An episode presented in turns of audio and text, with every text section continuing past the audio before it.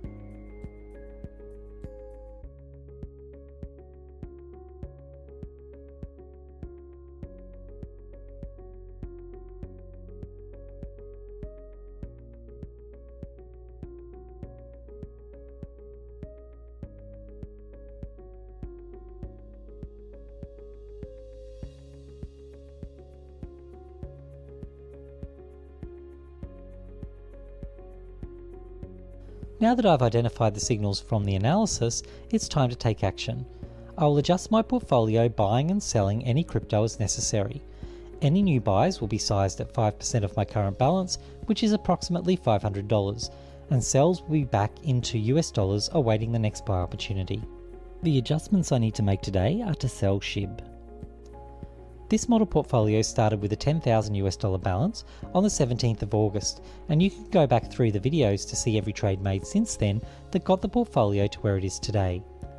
I recommend buying and selling your crypto with Ainslie Wealth for a no fuss, secure, and personalised service.